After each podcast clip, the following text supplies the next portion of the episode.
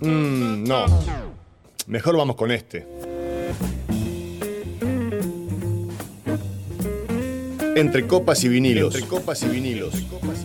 Maridamos una copa, buena música y la realidad nacional e internacional para que disfrutes de un martes distinto.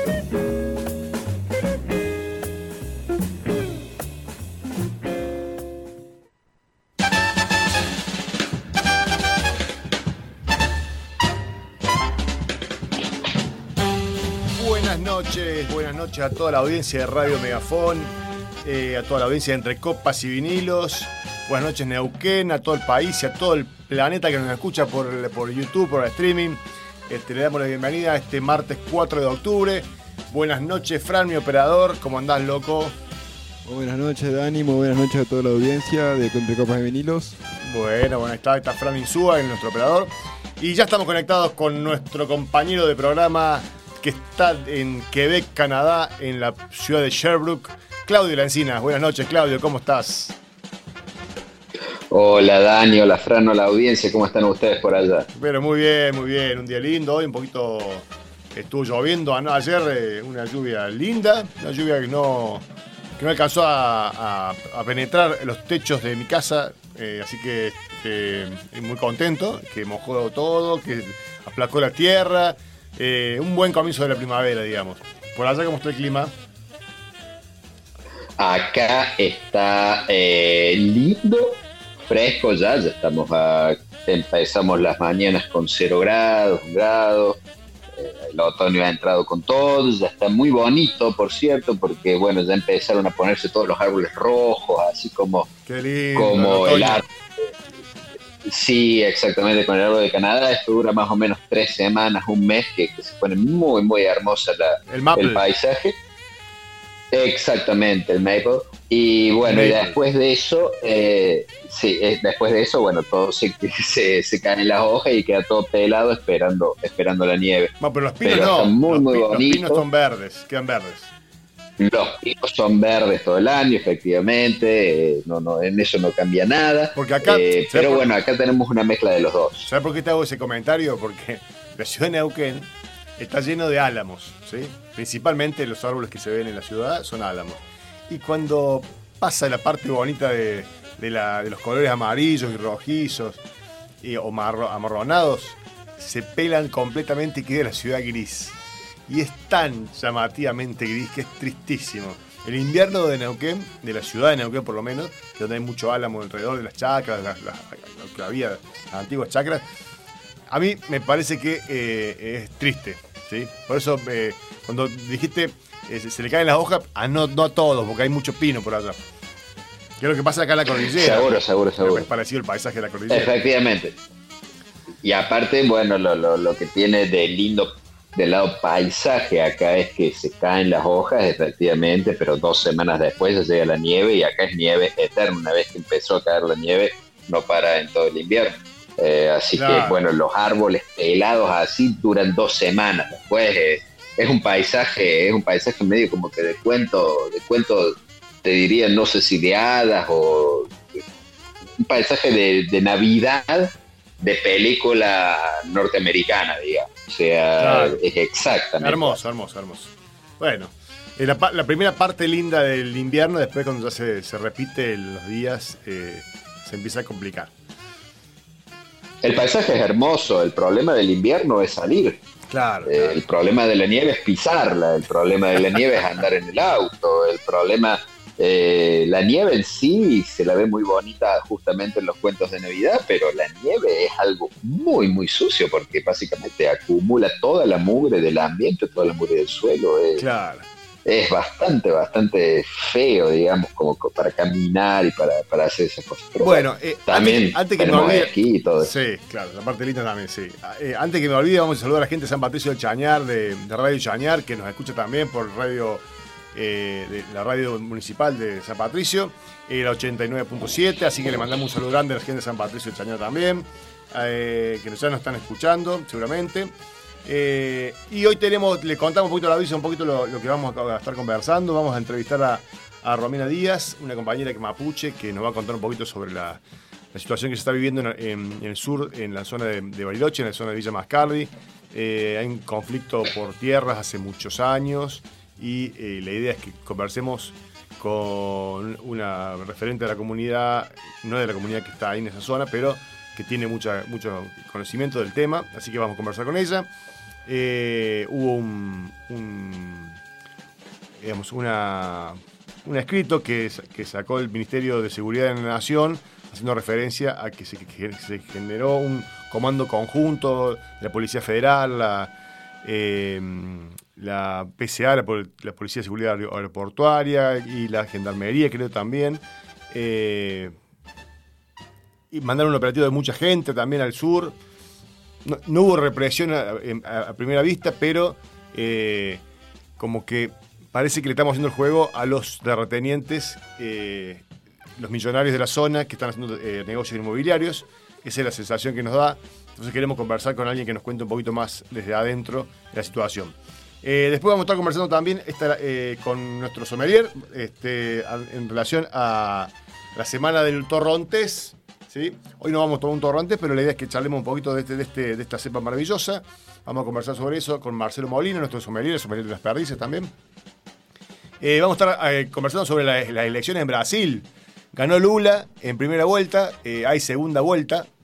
En la primera vuelta ganó Lula las elecciones, pero hay segunda vuelta porque no alcanzó el 50% más uno. Eh, por ende, eh, van a ir Lula y Bolsonaro a la, segunda vuelta. Vamos a conversar sobre eso. ¿Tuviste elecciones en tu, en tu provincia también, Claudio? Sí, efectivamente, tuvimos elecciones acá ayer, acá fueron, son los lunes o los martes las elecciones. Ajá. sí, Tuvieron elecciones acá para eh, primer ministro provincial. Eh, puede ser bastante anodino, digamos, como, como elección, pero hay que, hay que, hay que ponerse en el contexto de que el Canadá no es como la Argentina, una elección provincial. O sea, las provincias tienen muchísimo más poder que el que tienen en Argentina. De hecho, nosotros, el gobierno federal, no influye casi nada en nuestras vidas. Eh, casi todo lo que pasa alrededor nuestro es responsabilidad del gobierno provincial. Entonces en eso sí tiene muchísimo más importancia eh, para, donde, para cada provincia sus elecciones provinciales. Y sí, hubo elecciones ayer y con un resultado cantado que lo que estaba previsto pasó.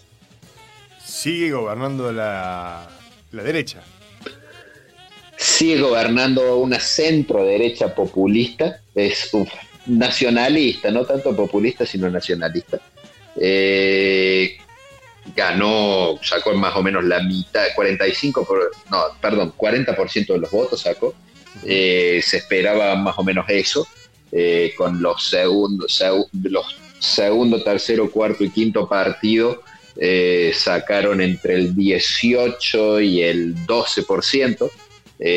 fue una victoria aplastante este 40% porque eh, con el sistema que tenemos acá, cuando uno saca el 40% de los votos, básicamente tiene una mayoría absoluta en, la Cámara, en la Asamblea Nacional, eh, y entonces forma gobierno, pero es aplastante. Quedó, la Asamblea quedó 90 diputados del partido de gobierno contra eh, el conjunto de los otros son más o menos 40 entre todos. O sea, es una mayoría.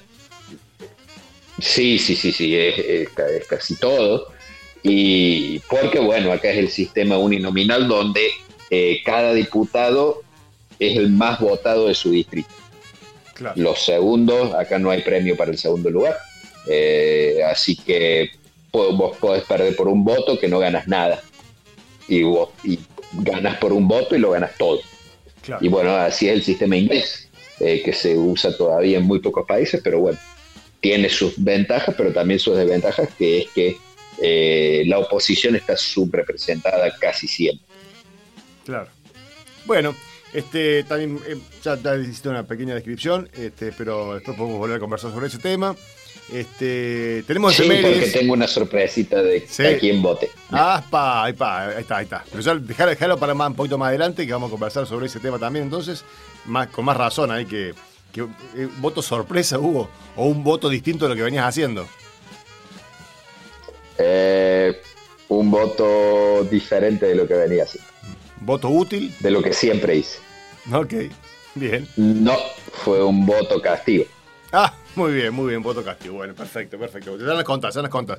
Hoy tenemos efemérides también. Este, en las efemérides, eh, una en relación a lo que, con lo que vamos a hablar con, con nuestra entrevistada.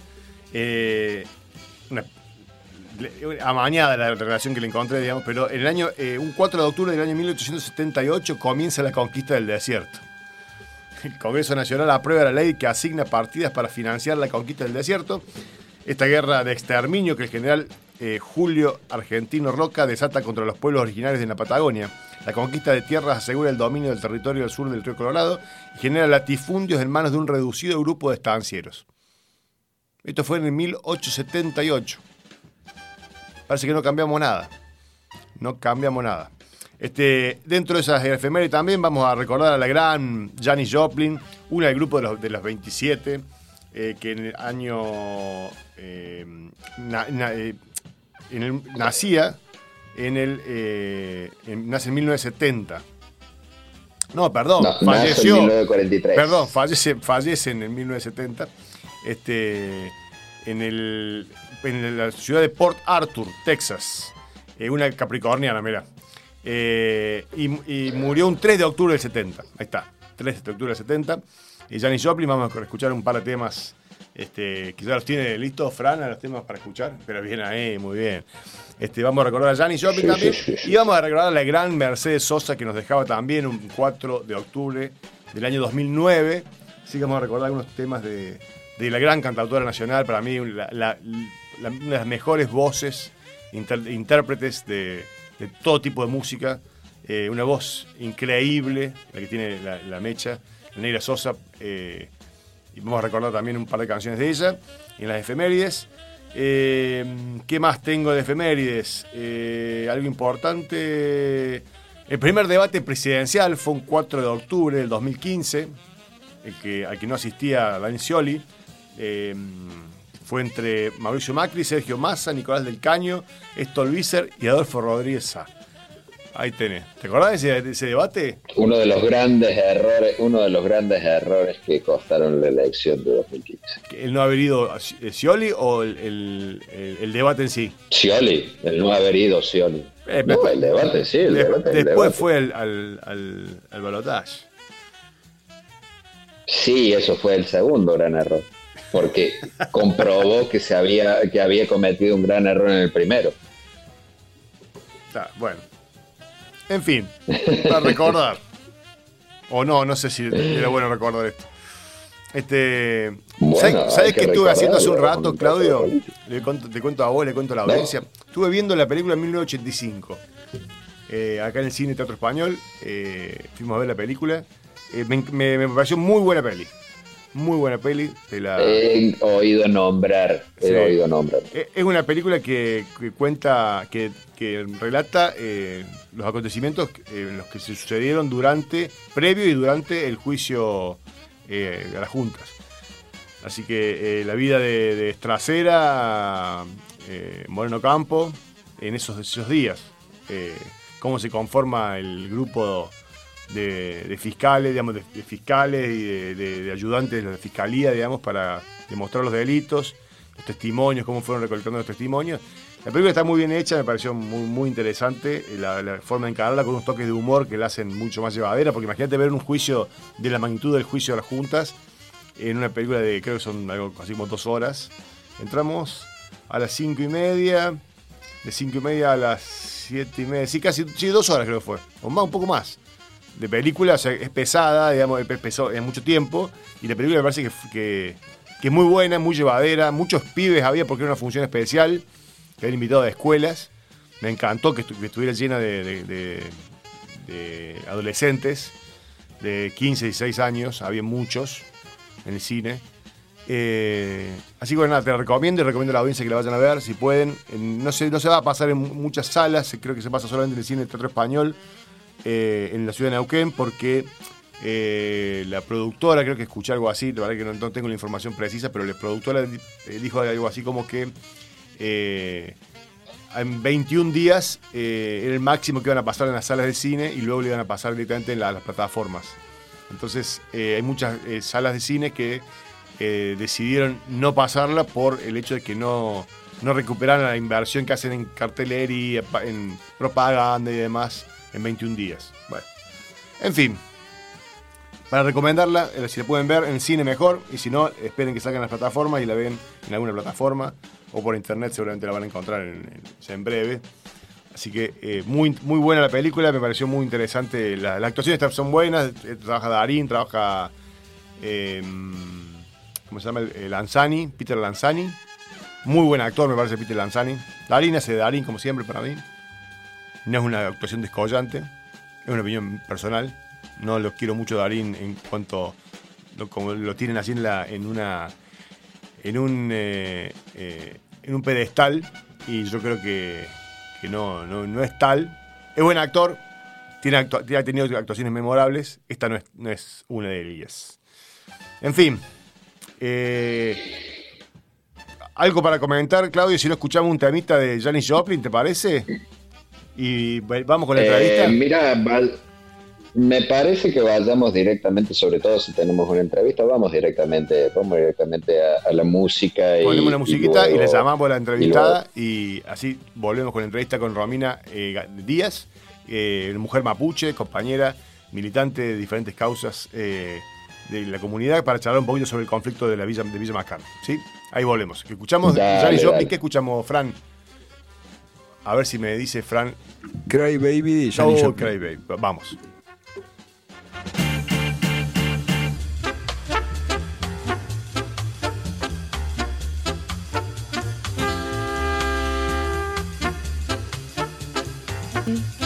Bueno, ya estamos al aire nuevamente.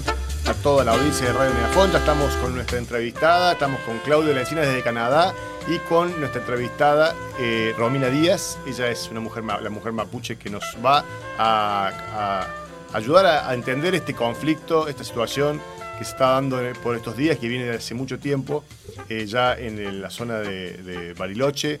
Este, buenas noches, Romina, este, Mari Mari, eh, Claudio Lencina desde Canadá y Daniel Martín acá desde de Neuquén. ¿Cómo va, compañera?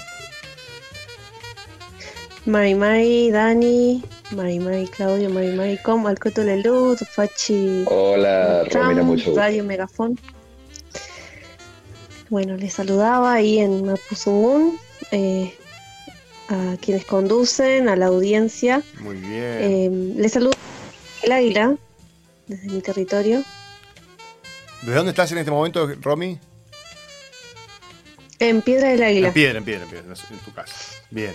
Bueno, eh, la, idea de conversar con vos era, era charlar un poquito de esta situación. Eh, hoy eh, Aníbal Fernández eh, tuiteando en, situación, en, relación, en, relación, a la situación que se vive en Villa Mascardi, dice que el día de la fecha se procedió a dar por terminada la usurpación conocida como Villa Mascardi con orden judicial en mano. Ingresó a la Policía Federal Argentina con el cometido de cumplir manda judicial. O sea que delega en la justicia, como, hicimos lo que dice la justicia. Eh, no ha habido ninguna clase de mm. represión, ni siquiera un rasguño. Las siete mujeres detenidas se encuentran en perfecto estado de salud, en dependencia de la Policía de Seguridad Aeroportuaria, incluyendo a la señora que cursa un embarazo avanzado. Después de los cinco niños se encuentran en la misma dependencia, interviniendo minoridad de la provincia de Río Negro. Bueno, en fin. Y la jueza que entiende la causa, eh, María Silvia Domínguez y la fiscal doctora María Cándida Echepare, han contratado lo manifestado y han recorrido el campo en cuestión en helicóptero de la Policía Federal Argentina reconociendo el terreno. En fin, este, este conflicto ya viene de hace muchos años. Eh, es una deuda pendiente que tiene el gobierno provincial eh, desde hace muchos años eh, con el tema de, las tierras. y la idea es que conversemos con alguien que, pertenece a la comunidad, a una comunidad mapuche, no a esta particularmente, pero que, no, sé, nos ayude un poco a entender esta situación, este este ahora comando conjunto que arma el Ministerio de, Seguridad de Nación. Eh, Romy, te dejo que, nos cuentes. May, sí, sí. Bueno, em, es bastante eh, ya el solo hecho de, de, la lectura de ese comunicado que da Aníbal Fernández da cuenta ¿no? de la perspectiva que tiene al, al ya mencionarlo como un conflicto judicial y una situación de usurpación, eso da cuenta, ¿no? De la mirada, ¿no?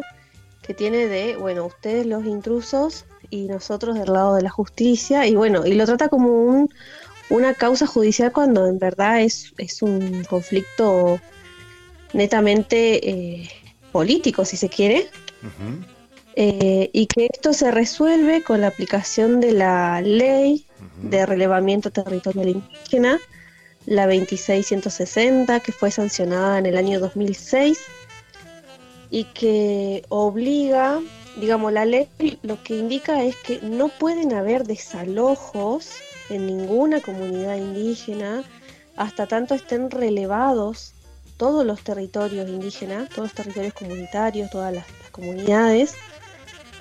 Eh, y esto es algo que se posterga desde el año 2006, de hecho el año pasado se tuvo que prorrogar la ley.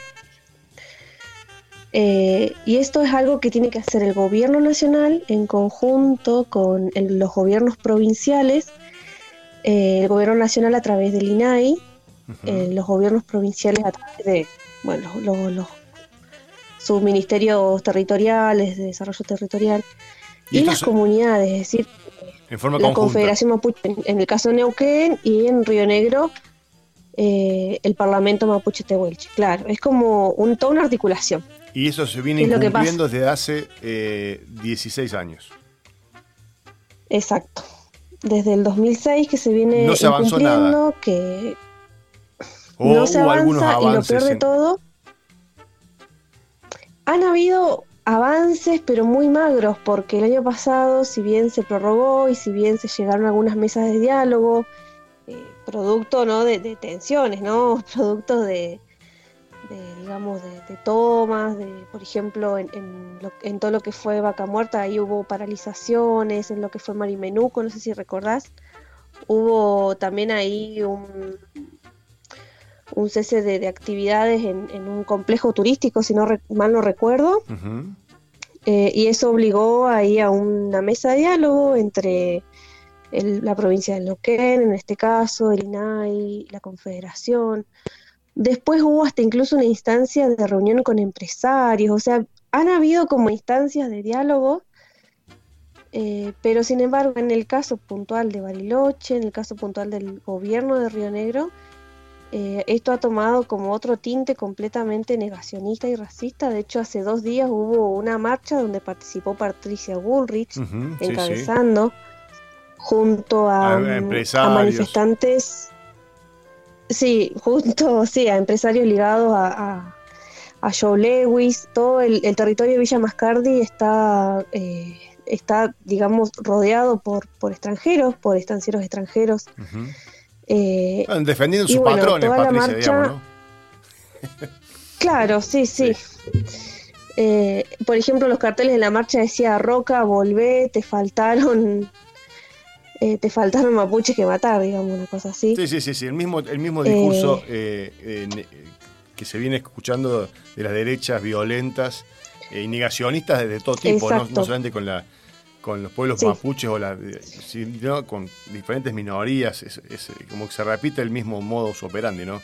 Eh, o el mismo discurso, por lo menos. Exacto. Y, y en el caso de- del pueblo mapuche están, eh, yo creo que mucho de lo que se ha, de lo que ha provocado este enojo tan efervescente por parte de la, la derecha ha sido que las últimas sentencias judiciales se han adecuado al derecho.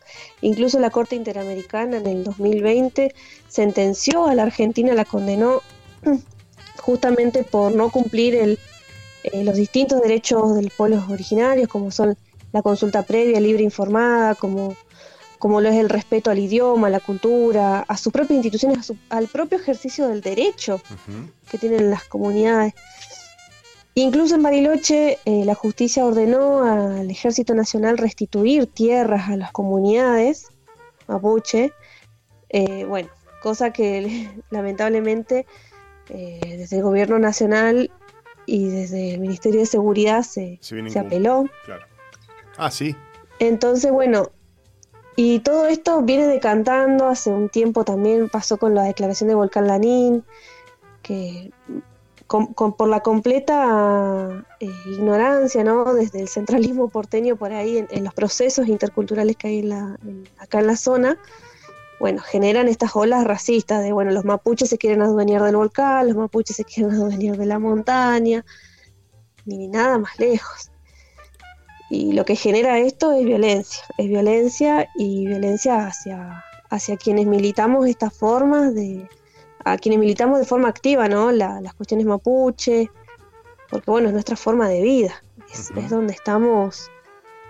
Eh, y bueno, y lo triste es que a la hora, hace 10 minutos acaban de publicar la lista de desaparecidos que están en Villa Mascardi, eh, que son niños, Aucán de 6 años, Calfulicán de 8 años, Kumei de 9 años, Dai de 16 y Tati de 17 años. Son todos niños y niñas mapuche que sus padres, sus abuelas y sus madres están en la ruta pidiendo ingresar al cerro y no se lo están permitiendo. Eh, y en el día de hoy también se derribó eh, un rewe, un centro ceremonial espiritual mapuche, eh, que bueno, también trae toda una lógica, ¿no? Porque nosotros decimos, tantas, hay tantas iglesias católicas, cristianas, y en buena hora que hay muchas, ¿no? Centros espirituales eh, en las ciudades, y sin embargo, centros espirituales mapuche no hay en las ciudades prácticamente. Y los que hay en el día de hoy se ha derribado uno. Eso es tremendo para lo que son derechos. Sí. Bueno, y la situación. Y también lo que asombra. Sí, te escucho. Es, el silencio, el silencio absoluto. Recién lo, leía Fernando Barraza, eh, que bueno, es. Un periodista. es un Lamir Mapuche. Periodista también de, ahí de Radio Megafón. Sí. Y el silencio absoluto de, los grandes medios, ¿no? Eh, cuando sucedió lo de Santiago Maldonado y Rafa Nahuel hubieron horas eh, largas, extensas, ¿no? dedicadas y al día de hoy hay un silencio absoluto, lo que lo que da como a entrever una especie de acuerdo ¿no? político de algunos sectores y bueno, eso es muy preocupante. Que se, que se tome es justamente esos acuerdos con estos sectores, digamos. Mira, te, te, eh, hago eh, una, consulta de eh, una sensación que me da, me da a mí de lo, cuando leí la noticia de, de, lo que está de, este comando conjunto, mi sensación primera no fue pensar mal del gobierno nacional, sino fue decir, bueno, ¿por qué está haciendo esto el gobierno nacional? ¿Sí? Y una de, las, mm. posibles respuestas que me encontré en, pensando, intentando, intentando pensar bien, es mandamos gente nuestra, ¿sí? Para que no haya ningún tipo de violencia, ningún tipo de, de, desmán, digamos, que nos infiltren gente que, no, que, que, quiera hacer eh, algún daño que, sea eh, mayor, ¿sí? O sea, eso fue mi sensación de entrada. Pensando bien en Aníbal Fernández, ¿sí? Siendo el ministro de... Eh, entonces, digo, bueno, Vos, vos, crees que no es esa la intención. Es, ya de entrada es pensar que eh, están em, por el discurso, digamos, como me mencionaste al principio. El discurso. Están, están, aceptando que hay una usurpación. ¿sí? Ese, ese, es lo que está bien. Bueno, a mí me parece que es fundamental que escuchar eh, tu opinión, eh, mucho más entendida en el tema que, que la nuestra. nosotros lo vemos muy desde afuera, lejano incluso. Eh, y queremos darle voz a, a, vos en este caso y a, y a las comunidades, a las comunidades que, vienen sufriendo este, este autoritarismo desde hace muchísimos años. Eh, hoy, casualmente, en las efemérides, eh, comentábamos el tema de que un 4 de mm. octubre del año 17, 1878 comienza la conquista del desierto, este, este, este exterminio en la, eh, de, Julio Argentino Roca, ¿no? Eh, hace muchos años. Así que, eh, qué, qué, oportuno recordar esto. Tal cual. Y son y las prácticas genocidas continúan y siempre lo decimos que hasta que no haya una reparación y un reconocimiento, así como se consiguió y en buena hora eh, el reconocimiento del genocidio de la última dictadura militar también. Los pueblos originarios merecen el mismo reconocimiento a su genocidio. Estas prácticas, bueno, forman parte de lo mismo. Y lo que más nos asusta es que yo les comentaba hoy ahí a Alex Jaureche, eh, lo que nos asusta es que estamos cerquita y empezamos a tener, digamos, eh, gente que celebra estas, estas cosas y nos dice eso, digamos, se siente habilitada para para nada, para, bueno, pero es que si vos escuchás, para abrirse el, racismo. Claro, pero si vos escuchás los medios, los medios eh, opositores al gobierno nacional en este caso, tan, mm. festejan eso. Festejan la, represión, festejan el desalojo, festejan eh, bueno, es que. Y eso es lo mismo que viene, digamos, generando estos discursos de odio eh, que, con lo que vivimos con la, con la vicepresidenta, eh, que la gente, digamos, mucha gente no se da cuenta que esos discursos de odio terminan en que un que algún, algún tipo se siente con el derecho a quitarle la vida a una persona porque es, mm. como que lo están, lo, están buscando la justificación permanente. No sé, Claudio, ¿querés eh, hacer una consulta o algún comentario? Mira, más que, más que consulta, bueno, yo no puedo evitar desde donde estoy hacer una especie de, comparación de la situación eh, indígena, mapuche, en este caso concreto tuyo, eh, pero bueno, indígena en general de Argentina, eh, versus lo que pasa acá.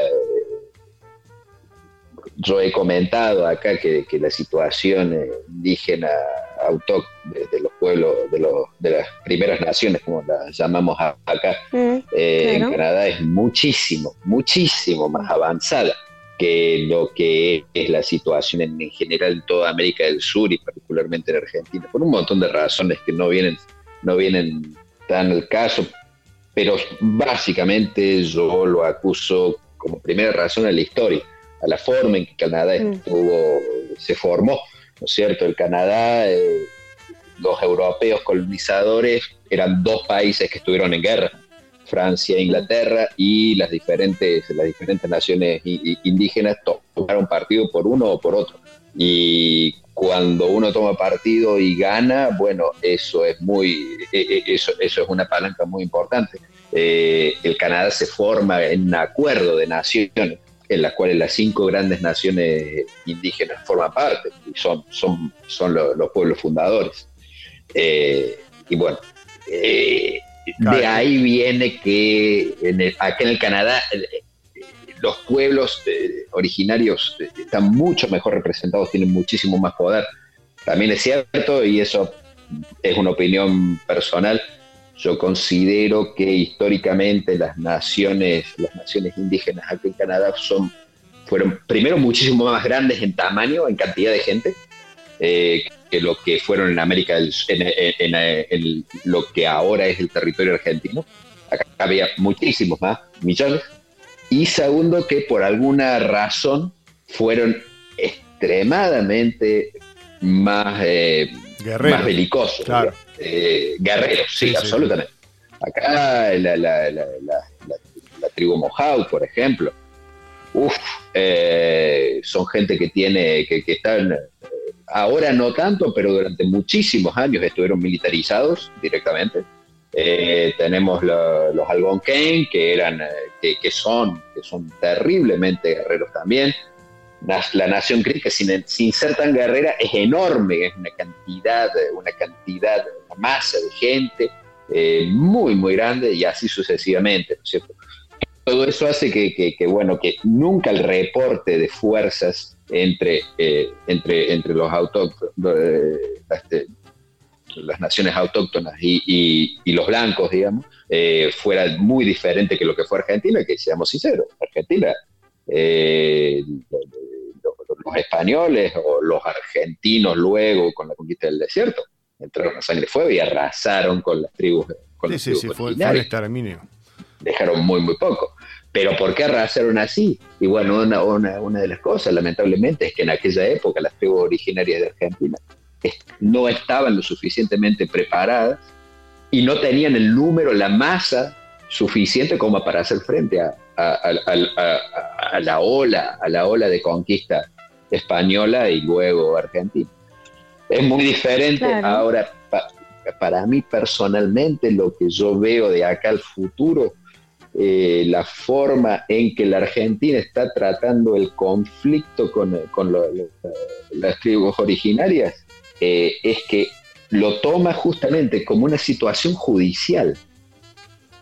Como mm. vos dijiste bien, esto no es una situación judicial. Ustedes no, eh, eh, ustedes no, no, no tienen que hacer un reporte de fuerza como que le piden a un juez algo. No, es una cuestión de mm. nación a nación. Tal cual, tal cual. Es lo que yo pienso. bueno, claro, completamente, que es lo que, bueno... Y por eso vos, Romy, hacías eh, referencia... Recientemente Chile Perdón, no, tuvo esa oportunidad. Claro, también. Perdón, perdón, Romy, perdón. Estamos con un pequeño delay, por eso... seguí, seguí. Dale, sí, sí. Justo hace recientemente Chile tuvo esa oportunidad, ¿no? Con, con la constitución plurinacional, esto es lo que dice Claudio, de tratarnos de nación a nación, de pueblo a nación a Estado nacional. Que esto es donde se, se conflictúa todo porque salen en los medios diciendo que hay una cuestión de soberanía en riesgo y no es tal, no es tal porque el Estado es el que ejerce la soberanía. Los pueblos nación eh, ejercen autonomías sobre sus territorios, sobre sus idiomas, sobre sus culturas, sobre sus formas de, decidir, de gobernar, eh, pero no, no es lo mismo. Exactamente. Eh, y bueno, y respecto a lo que cuenta ahí Claudio sobre, sobre la historia, es real, es real, y hace falta mucho, bueno, respecto al pueblo mapuche, el pueblo mapuche es algo que mm, hace falta conocer, la otra historia, porque conocemos la historia de, del genocidio de Roca, de que arrasó y, demás. Pero en verdad, el pueblo mapuche empezó a resistir a la dominación española en el año 1545. Eh, ahí fueron las primeras grandes batallas de Leftraru, de Caupolicán, incluso de, Guacolda, de Janaqueo, que eran lideresas que combatieron en el lado de Ngulumapu, sería de Chile, y aquí en Argentina, bueno, hicieron lo propio Calfucurá, Saihueque, eh, Purán, eh, Baigorria. Todas, digamos, hubieron también instancias eh, de lucha, y hasta el día de hoy se dice que se sigue luchando, y fue muy difícil eh, justamente con el pueblo mapuche avanzar. una, por el ejercicio al diálogo, porque bueno, hay una larga historia de diálogo, de acuerdos preexistentes, ya con Rosas lo hubo en Buenos Aires, Saihueque acá también, bueno, eran, eran muy, eran líderes políticos y ellos se sentaban a, dialogar. Hay algo muy particular que Saihueque ponía cada vez que le escribía al gobierno argentino, Saihueque le ponía, en las cartas le ponía desde, eh, suponete, eh, al gobierno eh, argentino y él, como que hacía un, énfasis en como que miren que yo soy como más argentino que aún que ustedes, una cosa así le decía. Eh, territorio indígena argentino, decía él.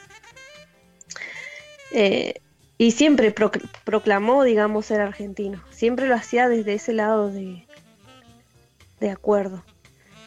Es una larga historia, sí, hace falta historiadores mapuche porque siempre escuchamos la parte de la historia de, que hubo la matanza y que se rindieron. No fue tan así. Pero bueno, no se conoce No, no, no, no, no, es que se rindieron también, pero hubo, hubo digamos, eh, hemos, venimos hablando con Claudio mucho el tema eh, eh, y entendemos, por eso, por eso la, idea es, llamarte a vos, Romy, para que, para que nos cuentes que... Incluso... Incluso nosotros, ¿eh? Nosotros también estamos en ese proceso de, fortalecer justamente esa parte Totalmente, de, de, revisar la historia. de la misma escuela. Exactamente. Venimos de la misma escuela. Exactamente. Eh, así que bueno. Bueno, Romy. No sé si te mando por WhatsApp lo último que publica Fer Barraza, que son los habeas corpus y la lista completa de nombres de, Dale, de desaparecidos. Dale, acá tenemos eh, la Que son audiencia que se está comunicando. Es tremendo. Ahí dice, te- mira, dice, basta de discursos de odio, dice Ceci, Cecilia Espelete de Córdoba. Hola Claudio, no obstante, dice lo que decís del poder y respeto del que gozan hoy. Tengo entendido que en Canadá, como en Estados Unidos, también hubo un exterminio grave de pueblos originarios. Ahí te- te- Eh, en Estados Unidos sí, en Canadá no. En Canadá los- eh, la- las matanzas de, de, de- de indígenas, acá se les dice indios, soy sincero, se les sigue diciendo así. Mm, Eh, y Sí, sí. entre ellos se dicen, se hablan, se dicen así. Sí, como Eh, forma de reivindicar la parte india. Sí, sí. Sí, y no es usa. peyorativo en nada, por lo menos acá no se, no se lo considera peyorativo, pero bueno, eh, lo que pasa en Canadá, las grandes, las grandes muertes de comunidades fue más que todo por las enfermedades. Las enfermedades que traen los europeos matan cientos de miles de indígenas que no, sobre todo las enfermedades respiratorias, que no tenían ningún tipo de defensa y fueron matanzas terribles. Eh, en Canadá precisamente no hubo matanzas mayores de comunidades indígenas por justamente la beligerancia. Y la última beligerancia es cuando es la guerra entre Estados Unidos y, e Inglaterra, que mu- no mucho de la gente sabe que una, fue una guerra terrible, la, la guerra de independencia y la segunda, la guerra de 1812, donde las comunidades indígenas del lado canadiense toman partido por su majestad, por Inglaterra, y, Mm. y son luego son, son, eh, son premiadas cuando, cuando se firmen los acuerdos, son premiadas con un- una vastísima cantidad de territorio. Las, las reservas indígenas en Canadá son enormes, enormes los territorios. Bueno, como Canadá que es enorme, pero las reservas, el control que tienen la- las comunidades de, de territorio acá es inmenso. muy bien. Ay, sí, acuerdo ahí. Con Claudia hace poquito empezaron a salir a la luz el tema de los de las grandes matanzas, no matanzas, sino las muertes en los internados de niños. Sí, los pensionados. Esto fue una, una asimilación sin matar que pasó desde, los, desde mitad de 1800 hasta mil, el último se cerró en 1990, básicamente hasta 1960 fueron, fueron sistemáticos, sin matar gente. Morían Ujú. chicos, efectivamente, morían muchos, sobre todo de, sobre todo de enfermedades, porque estaban en el cuidado de, de los religiosos, de, de católicos y, y protestantes. Y sí, efectivamente, murieron al- algunos miles, sí, es cierto. El proceso de cristianización, que Argentina no escapa de eso, Claro, con los también. internados religiosos hasta el día de hoy. Ciertamente, ciertamente, sí. De Bueno, todas maneras, siempre con algún, ah, con un par de comunidades que tuvieron, los Mohawk no se prestaron a eso, por ejemplo. Siempre hago hincapié mucho en los Mohawk porque es la tribu, la tribu más, más combativa eh, y que siempre estuvo militarizada y jamás se prestó a ese tipo de cosas. No los dejaron entrar. Bueno. Bueno, Romy, gracias como siempre, un, un- un placer hablar con vos eh, y eh, nada, eh, te volveremos a molestar y acá tenés la radio abierta para vos cuando, cuando quieras expresar lo que necesites. Y mm, no sé, esperemos que esto en- más pronto que tarde se, se empiece a solucionar. Ojalá que, que el gobierno, los gobiernos provinciales y, nacionales eh, hagan esto que tienen que hacer, que dice la ley, eh, que es eh, eh, mensurar los territorios, de- delimitar y decir, bueno, esto, esto es lo que les corresponde,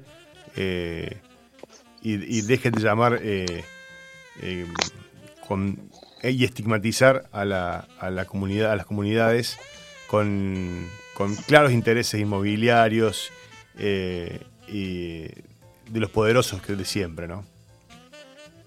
Mm.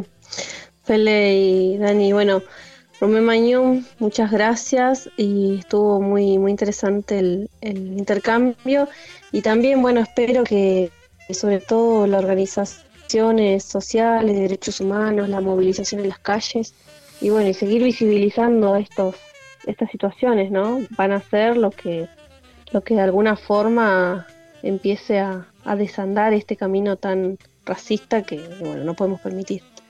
Así es. Gracias, Romy. Un beso grande. Un beso. Muchas gracias, Romy. Chao.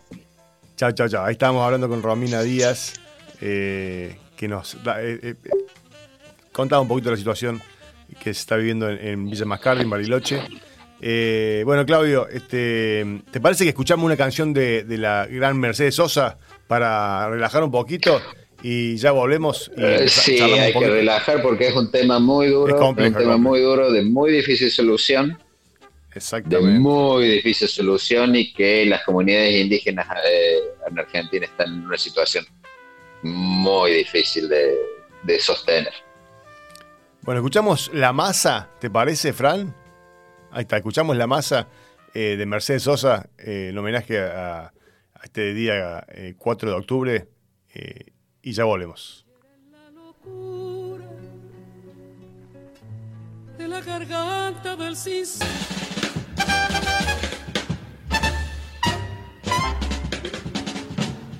Bueno, ya estamos de vuelta al aire, Claudio querido. Este, la idea es que charlemos un poquito de las elecciones de Brasil. ¿Te parece que, que cómo la viste? Yo este, tenía, tenía fe a Lula, obviamente. Pensaba que iba a ganar cómodo y pensé que ganaba en primera vuelta realmente, porque las, encuestas estaban ahí.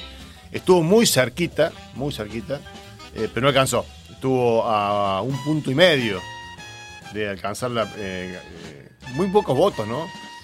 Este, bueno, Sí, yo, ¿cómo le vi? Yo lo vi muy mal, porque iba, a, iba a robar la elección directamente, eran 13, 14, 15 puntos de ventaja y después se termina con 5 puntos, con, con 43% de Bolsonaro cuando las encuestas le daban 33, 32, 31. ¿Qué pasó? ¿Qué pasó? Básicamente hubo, hubo, hubo decenas de millones de votos para Bolsonaro que no que nadie vio. Eh, y, y qué, en realidad qué pasó es una pregunta retórica. Lo que pasó es que eh, es que eh, mucha gente que votaba por Bolsonaro eh, No lo dijo. decía. no lo decía. Exactamente. Exactamente. esa es una, esa Ahora, es una esa es posibilidad y otra posibilidad es que, eh, que las encuestadoras se hayan colgado del éxito de Lula y hayan, le hayan tirado, tirado abajo los, los- las encuestas a, Bolsonaro.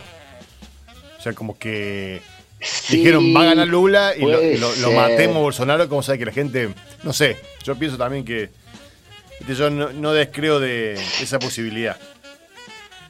Sí, puede ser, pero en realidad eso, eh, bueno, puede ser que sean inútiles, ahora que todas sean inútiles, que ninguna lo haya visto, mm, me parece un poco difícil.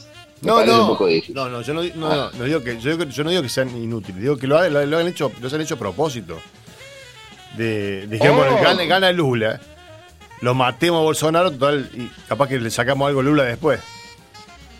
Con algún interés, digo yo. Puede ser también, no es mentira, no es mentira que el establishment eh, se la jugó por Lula, ya, porque Bolsonaro es un tipo demasiado peligroso, demasiado impredecible. Eh, no es mentira eso. Ahora, eso ya es entrar un poco en el complotismo, ¿no es cierto? Sí, sí. que es lo que decía Bolsonaro, ¿no es cierto? Por cierto, Bolsonaro decía que, que las encuestadoras estaban todas compradas y qué sé yo.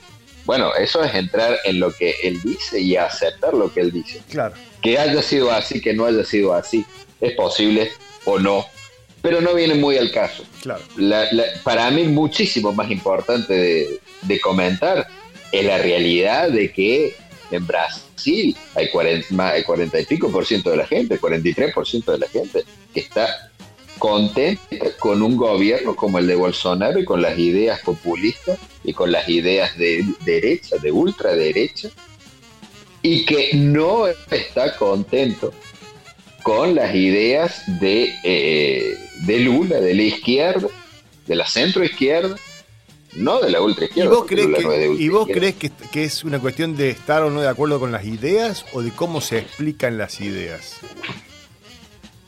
No, yo creo que es estar de acuerdo con las ideas. Eso de cómo explican las ideas, yo sé que vos pensás así, Dani.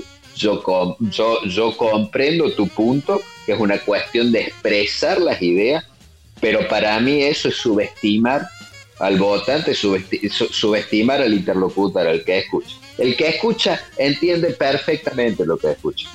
Y tiene una ideología. Y no todos tienen la ideología que uno No, cree, lo- lo- que nosotros Lo profesamos. de la ideología lo entiendo. Lo que yo digo es que yo, yo te digo, por lo, lo que viví yo en las elecciones del 2015 en Argentina, eh, había gente que le creía lo que, lo que la, canti- la cantidad de mentiras que decía la, eh, eh, Macri en su discurso, se lo creían realmente. De hecho, yo no creí nunca que hubiera sido capaz de hacer todas las cosas que hizo después. Si, vos me, decías que Macri iba a hacer todo eso, yo decía, nada, tanto, tanto no puede. Y lo terminó haciendo, pero había mucha gente que lo votó que le creyó. Le creyó el verso de la pobreza cero, creyó el verso de que, iba, que a sacar impuestos, que iba a, a- a- no iba a pagar na- nada impuestos las ganancias, lo, lo creía la gente. Y eso no digo que sea tonta la gente, no digo que, no subestimo, digo, es la forma de, comunicarlo, digo, pero bueno, está, bien, entiendo que, que no esté de acuerdo, pero quiero explicar un poco más el punto que, al que voy yo. Digo, nada más. A ver, Dani, esos son promesas de campaña incumplidas. Lo que vos estás hablando son promesas de campaña incum- incumplidas. Macri prometió hacer cosas que no hizo. Bueno, en general la mayoría de los gobiernos mundiales promete ciertas cosas, promete una montaña de cosas y después hace una parte, otra parte no la hace. No, pero ah, una Y cosa muchas no, cosas pará. hacen. No, no, no. Déjame hacer un- un- una, una mención ahí. No, no es una promesa incumplida. Es hacer todo lo contrario de lo que prometiste. O sea, no, de- decir, no, los trabajadores no, no tienen que pagar impuestos a las ganancias. Y después duplicar. En la época de que Cristina pagaba un millón de personas el impuesto a las ganancias y con Macri pasaron a pagar dos millones de personas de impuestos a las ganancias. O sea, es- no, es, no es no cumplir con una promesa eso, Claudio. Es hacer exactamente lo contrario Bueno. de lo que prometiste. Si no, eh, digamos, Bueno, si no, sí. déjame que, déjame que dude de la. Para mí es una, para mí una promesa incumplida. Para mí hay otras cosas mucho más No, no, ya sé. mucho te más, pongo, te pongo mucho un ejemplo. graves de lo que hizo Ma- Ma- lo que hizo Macri en su momento. El gobierno Macri lo ponemos y ponemos el gobierno Macri como ejemplo, porque es lo que estamos hablando del gobierno, son las elecciones eh, ahora de, de ahora en Brasil. Las elecciones de ahora en Brasil muestran que tenés casi la mitad de la población que lo apoya a Lula, que está contenta con Lula, y una suma cercana a la mitad de la población, pero un poco más lejos, lo apoya a Bolsonaro y está de acuerdo con Bolsonaro y con la forma que Bolsonaro ha, hecho, ha hecho su gobierno. Que en algunas cosas ha tenido éxito, en otras cosas fue ha sido un fracaso total, pero en algunas ha tenido éxito. ¿Ok? Y o para, o o una todo parte de la población ha tenido éxito y una parte más, la más importante no ha tenido éxito. Da- Dani, es, es- en todo gobierno es así. La Bueno, suma cero no existe. La suma cero no existe. En los gobiernos, en general, a, una, a un sector de la población le va bien y a otro sector le va mal. No, en bueno. la democracia occidental, Sí, estamos cuando la mayoría de la- la- sí, el tema es la mayoría o la minoría, que le vaya bien o que le vaya mal. El, el, el, el macrismo Bueno, sí, gobernó para la minoría, para la minoría, la, la minoría rica del país, sin lugar a dudas. ponele vos y por eso perdió, por cierto. Claro, bueno, por eso. Acá tenemos otra, una, una, una oyente que opina y dice, ayer consultores expertos decían que es una estrategia también asustar con las encuestas a los indecisos bolsonaristas y que vayan a votarlo. Ahí tenemos otra, otra opción. Una tercera opción de, de- de- las encuestas. O sea que los que lo- los que apoyan a Bolsonaro, que no iban a votar, al final fueron a votar porque las encuestas daban al revés. Quedaban que, que perdía por ser. mucho. Quedaban que como, Puede ser, sí. puede ser. Acá, acá se votó ayer y pasó todo lo contrario. Mucha gente que estaba interesada en votar por, por partidos opositores al gobierno, como el gobierno estaba, estaba ganando por muerte, no fue votar. Pasó todo lo contrario. Claro. Pero puede ser una de las dos cosas. O Puede eso ser lo una que de las dos cosas. En Canadá. ¿Ok? bueno, sí. eh, puede- pero pueden ser una de las dos cosas. Sí, y, sí, y- sí. y la realidad, eh, o sea, la, la realidad de, de Brasil es una realidad muy, muy compleja. Primero, Brasil es un país inmenso, cinco veces más grande que la Argentina, o más todavía. eh, que, que- que- que tiene realidades territoriales Muy muy, muy, distintas. marcadas. Muy distinta, claro. No todo Brasil es, es- es- es- es similar, de hecho es muy diferente, y que, y que tiene, por ejemplo, un componente religioso, evangélico, donde una gran parte de la población Un 30%. es evangélica, que lleva el voto y el voto evangélico va hacia Bolsonaro, va hacia la derecha y la ultraderecha, porque eso es uno de los problemas de la izquierda.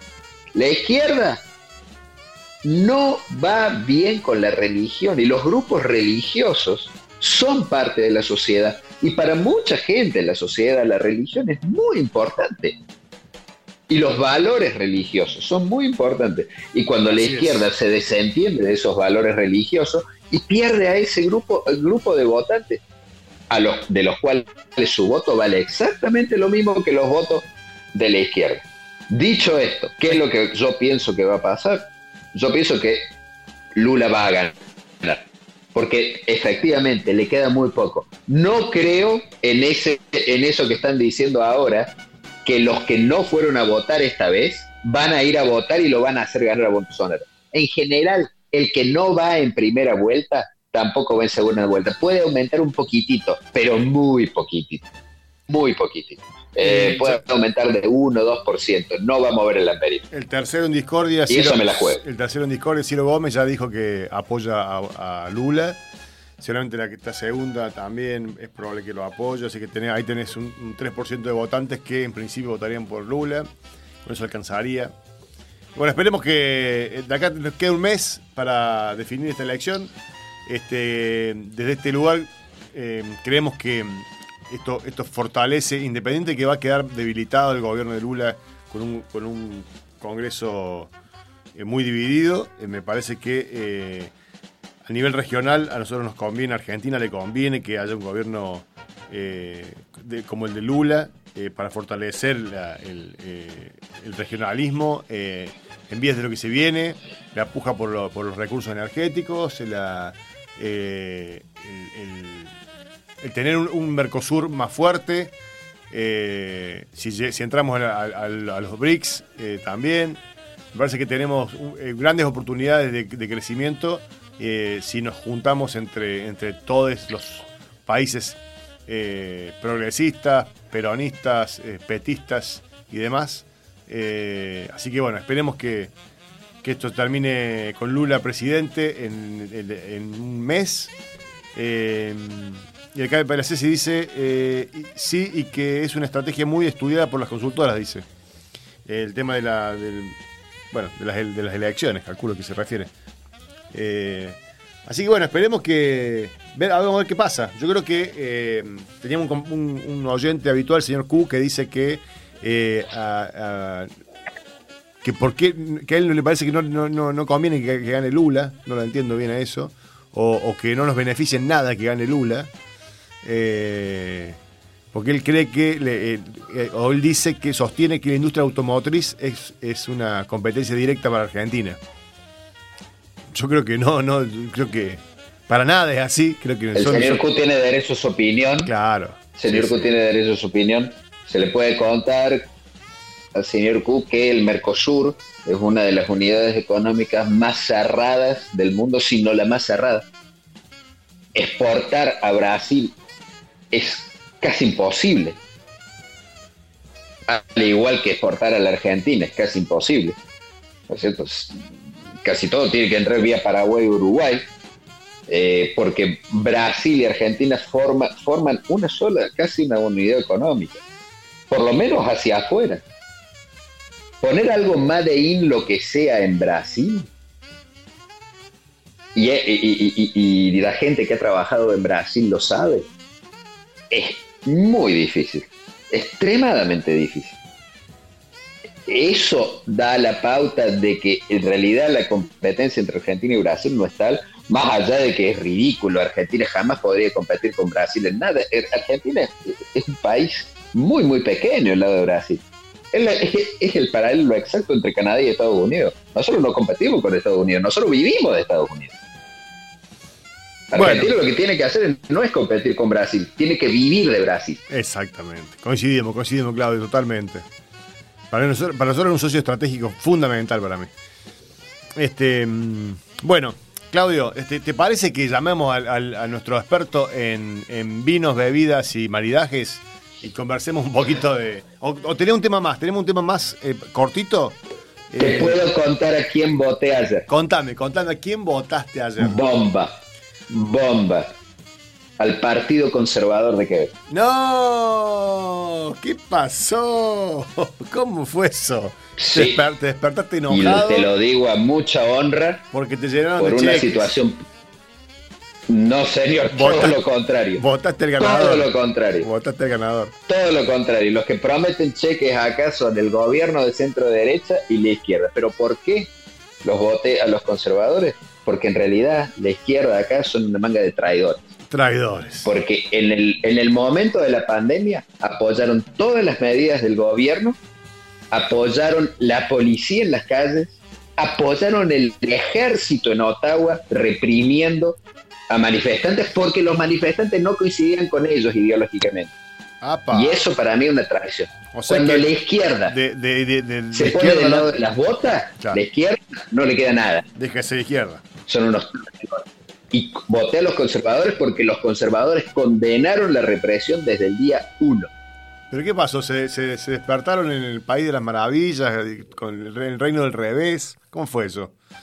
Y vos también, digamos, dijiste, yo, yo eh, este, ahora soy conservador, este, anti-neoliberalismo. La izquierda, la izquierda en Canadá y la izquierda en muchos lados del mundo se está metiendo en un lugar muy peligroso del cual no sé cómo va a salir. Porque está renegando de un montón de cosas que defendió toda su historia. Bueno. Yo lo dejo ahí porque es un tema mucho más largo.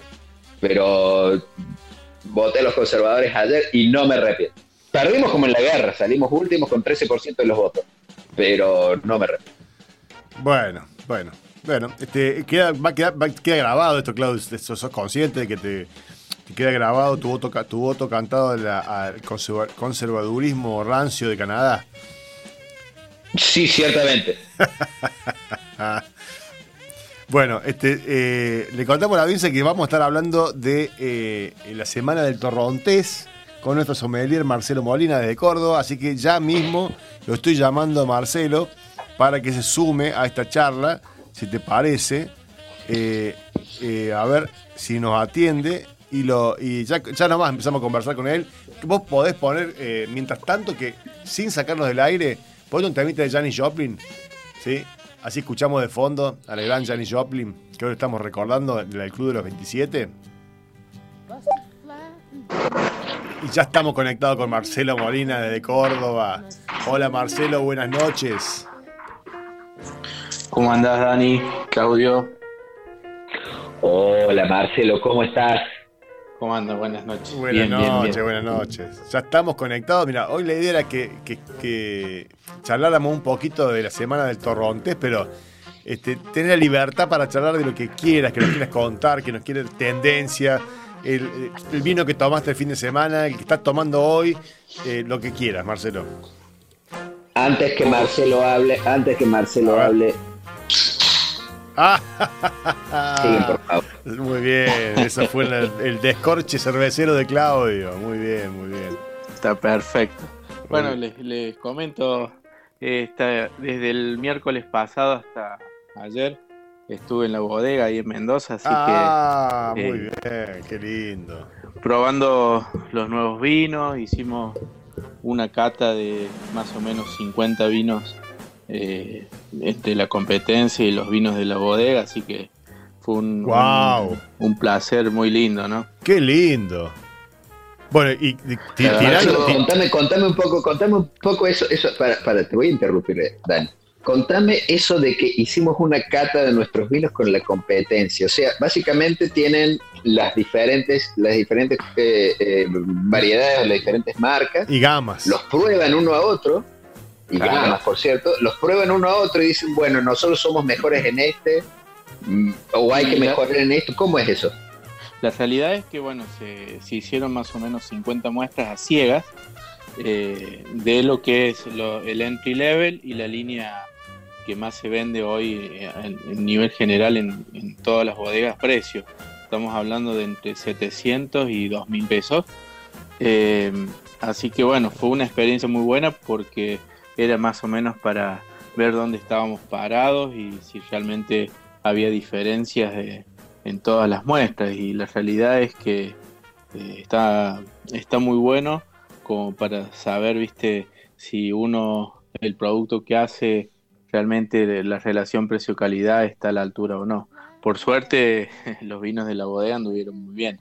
Eh, y sorprendió algunas cositas de, de Salta, por ejemplo, que se pusieron un par y, y la característica del suelo y del lugar se notaba bastante.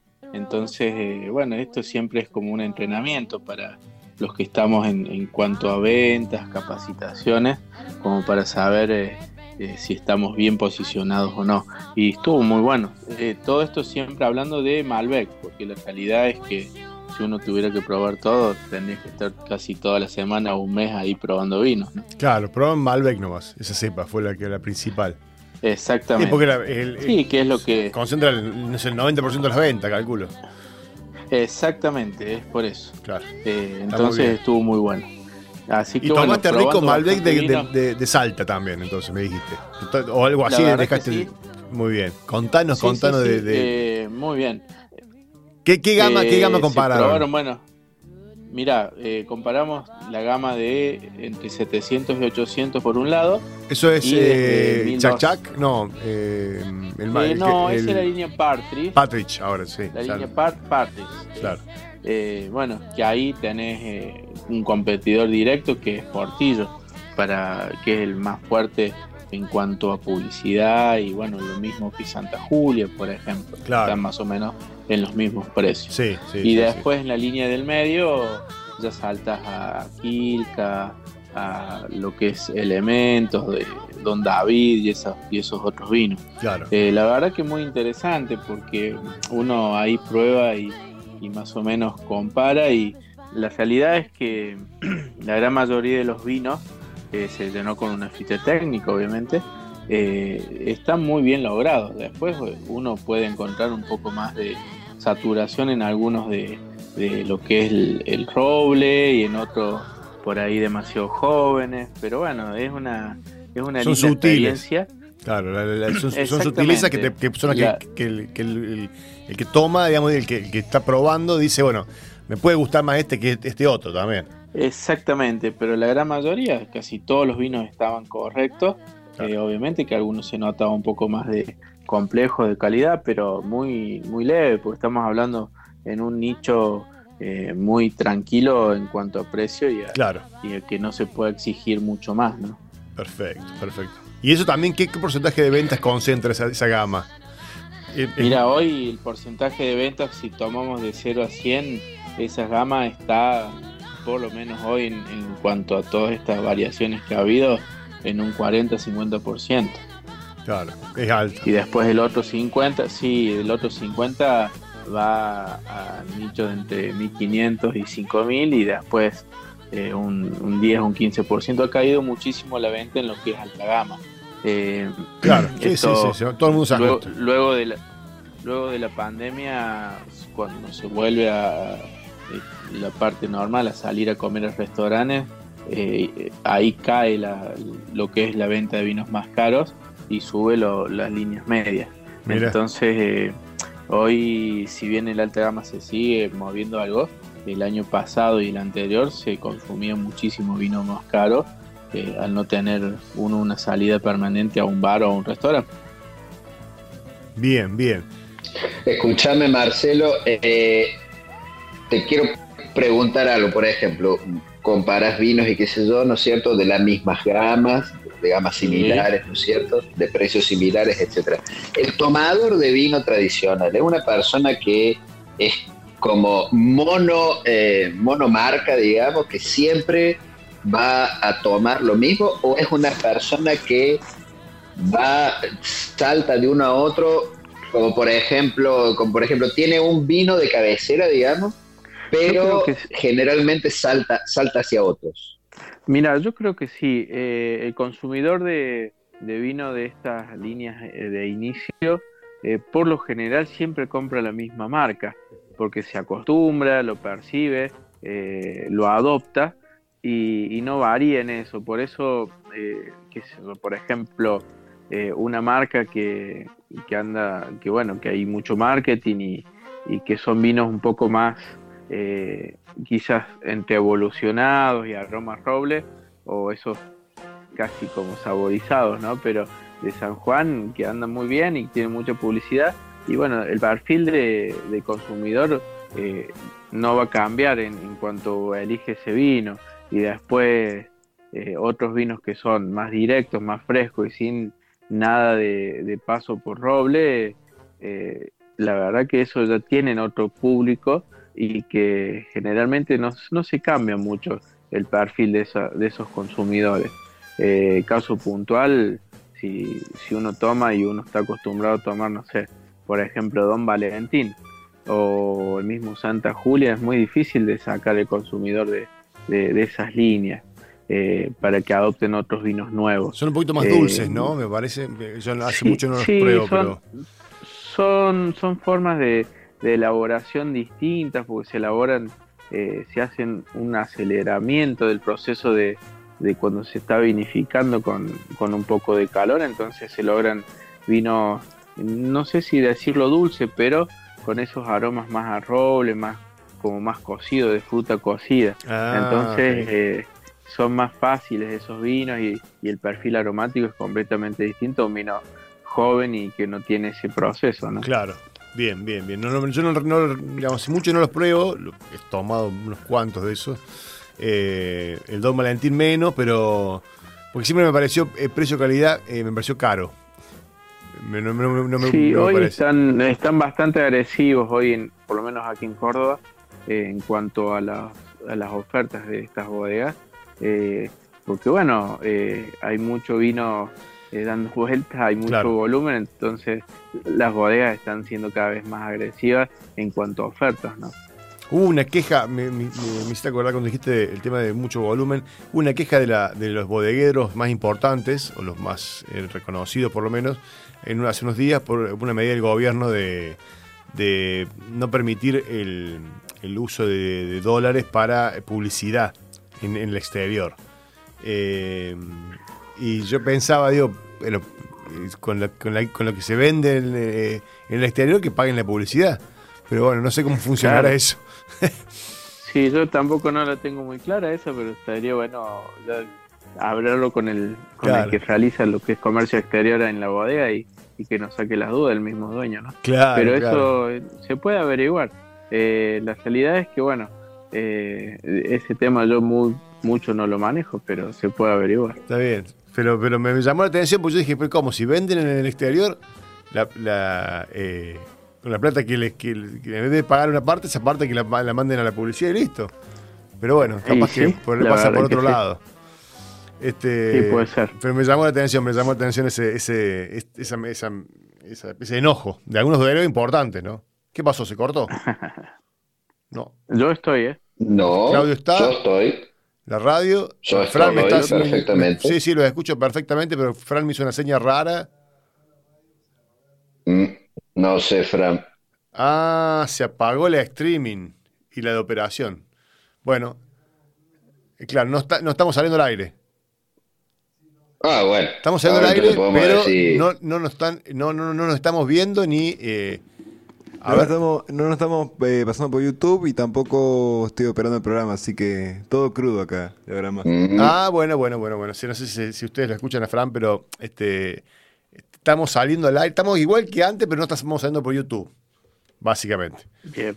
Pero eh, Ok. por la app estamos saliendo. Así que podemos seguir haciendo el programa y la gente que nos ve por YouTube seguramente podrá eh, recuperarlo. Estamos siendo gra- grabados, por lo menos, Fran. Bien, listo. Seguimos entonces. Hagamos como que no pasó nada. Bueno, te cuento, te cuento que con tu pregunta, con tu pregunta, no funciona tan así, Dani. Eh, yo estoy de acuerdo con los bodegueros. No poder usar los dólares que se generan por la venta para hacer publicidad para vender más es una redonda estupidez. No, no. Ah, eso, sí, no sí. eso no es el, el- el impedimento del gobierno, ¿eh? No, el gobierno no quiere Ah, que ¿no? use- No, ¿Cuál no. es el impedimento? No, el gobierno lo que no quiere que es que saquen dólares de Argentina para pagar la publicidad en el exterior. Ajá. ¿Y cómo van a hacer para vender si no, si no publicitan? No, no, eso es lo que dicen los bodegueros. Lo que yo digo es, ¿por qué no?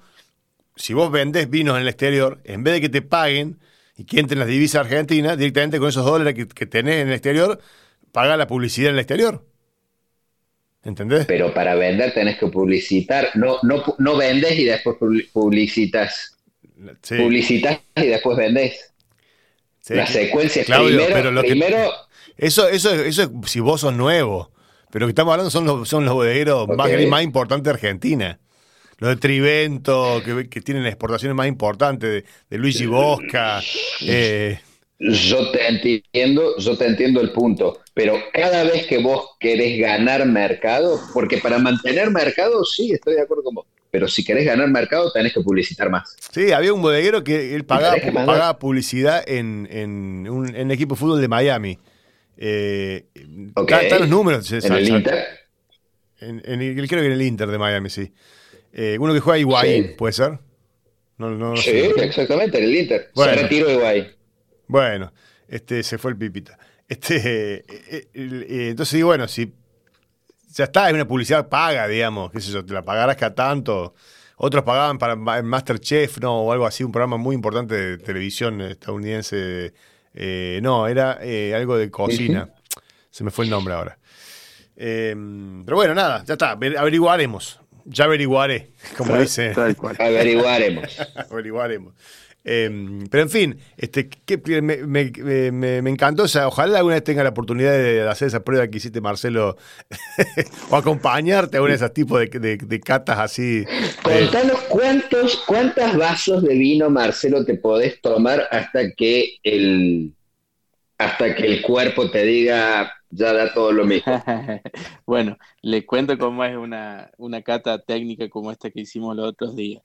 Eh, la realidad es que no se toma, ¿sí? Uno va con un sorbo de cada muestra, eh, se lleva por toda la boca y después eh, se escupe, hablando bien y claro para que lo entienda la gente. Perfecto. Tenemos unos, unos spitters que son como unos vasitos al costado, que uno va, hace toda la, la cata, primero obviamente se empieza con la fase visual, después con la- el olfato y recién después vamos a boca y una vez que esté en boca se lleva por todo lo que es la, la mucosa, toda la parte interna y después se escupe.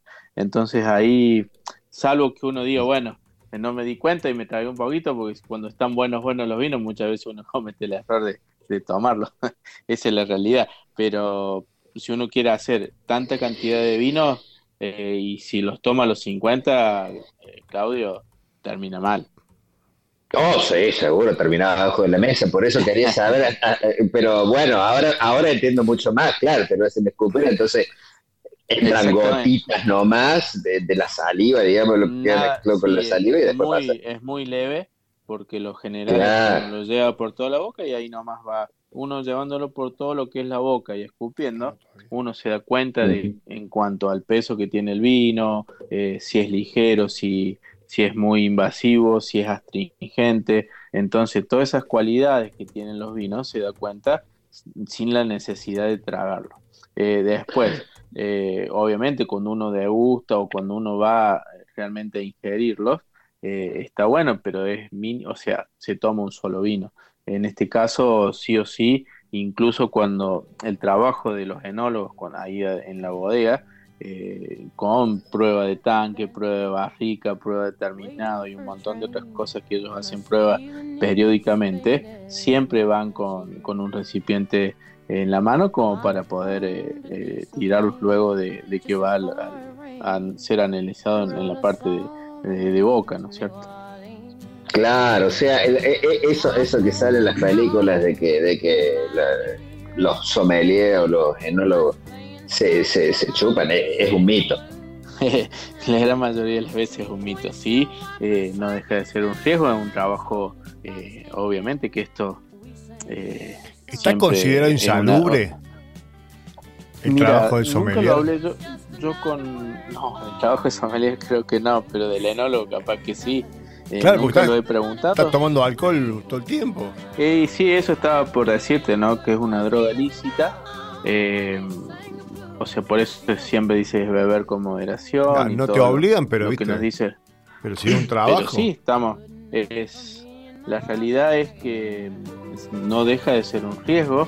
eh, eh, pero bueno, si uno lo hace conscientemente, eh, por lo menos eh, en el caso de que lo- lo- los enólogos que yo conozco y, o también que he visitado otras bodegas, eh, el trabajo siempre lo veo que, que hacen un trabajo consciente y nunca los he visto eh, en mal estado, ¿no? La verdad que eso llama la atención estando todos los días con eh, casi de lunes a lunes con eh, quizás algunos no todos los días degustando pero con el producto ahí al alcance de la mano Claro. hoy por suerte hay muchísimas cosas que se hacen en los laboratorios están muchos más avanzados y hay muchas máquinas nuevas que no hace falta casi muchas veces probar los vinos. O sea obviamente uno va los va analizando los prueba pero después una vez que están finalizados se sacan pequeñas muestras y te da todos los datos de estas máquinas no Eh, que antes no había. Entonces el trabajo se ha hecho un poco más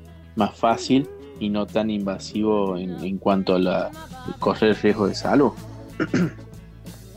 Bueno, qué, qué, qué tema para conversar, ¿no? El tema de, de- de las condiciones laborales también, pero bueno. Este, Sí, este- la verdad que no estaría mal. Eh, mira, yo, si bien voy a volver el mes que viene a Mendoza, siempre uno está en contacto con los enólogos. eh, sería cuestión de, de que lo, lo preguntemos y sacarnos las dudas. Tal cual, ¿Es un cual. trabajo duro el trabajo del- en el viñedo y en la bodega? Mira, Comparado eh, con otros trabajos alimentarios. Eh, yo creo que sí, es bastante duro. Por ejemplo, el tema de, del cuidado, más allá de desde cuando se empieza, eh, por ejemplo, yo ahora después le voy a mandar una foto a Dani que te la pase. Eh, ya, eh, por ejemplo, esta semana eh, ya estaban en formación los racimos de, de un par de cepas que ya han brotado. Eh, entonces, a partir de, esta, de este tiempo es cuando se empieza a, a tener un poco más de cuidado, más que todo porque todavía hay algunos días bastante fríos y hay mucho peligro de heladas. Entonces el trabajo desde ahora mm, termina recién, yo te diría, Claudio, en julio, agosto del año que viene, porque uno tiene que controlar todo este proceso hasta que llega la vendimia en abril, desde febrero a abril, luego el proceso de elaboración, luego el proceso de cuidado de las barricas y todo eso, eh, es un trabajo bastante duro. Por ejemplo, esta semana estaba Mauricio, que es el, el enólogo, un tercer enólogo que tenemos en la bodega, y estaba todos los días controlando tanque, controlando. Hoy está la bodega desde hace ya, desde el año pasado para acá, eh, eh, tracciona todos los días, entonces el trabajo es mucho, con mucho cuidado, más allá de que hay gente que está en la fraccionadora, después en el etiquetado, eh, puesta en caja, en enviar a, a los distintos distribuidores, o sea, el trabajo es arduo y están todos comprometidos con el trabajo. Bueno, Muy, muy bien. yo estaba muy, tratando, estamos tratando de volver al, al streaming acá. Eh, creo que estamos ya eh, de vuelta en el streaming. eh, se está conectando la, audiencia muy bien, que se suman.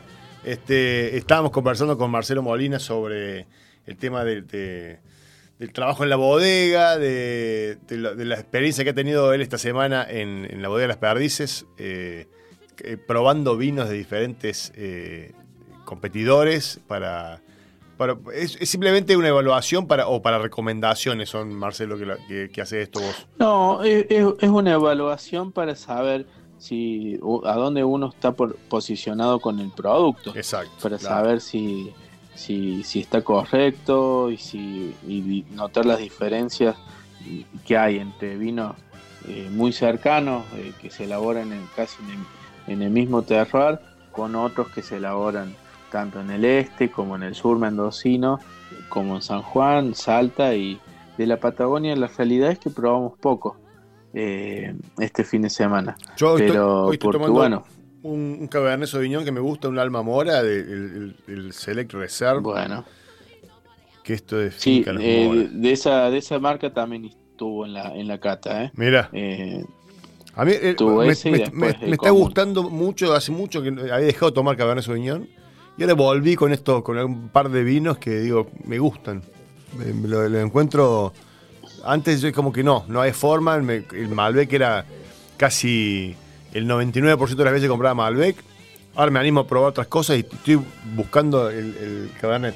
Me, me, han sorprendido. La, verdad que eh, sí, es una cepa que se está dando muy bien y la realidad es que por ahí siempre uno, si bien es un poco más corpulenta que la Malbec, Sí. sin duda, pero cuando están elaborados eh, conscientemente y, y es una zona linda, eh, está muy bueno el Cabernet. Eh, más que todo, obviamente, hay que pensarlo acompañando algo que, que no me sea tan agresivo para, para confrontarlo pero mm, eh, hay muy buenos cepajes que se están dando bien en, en casi todos lados.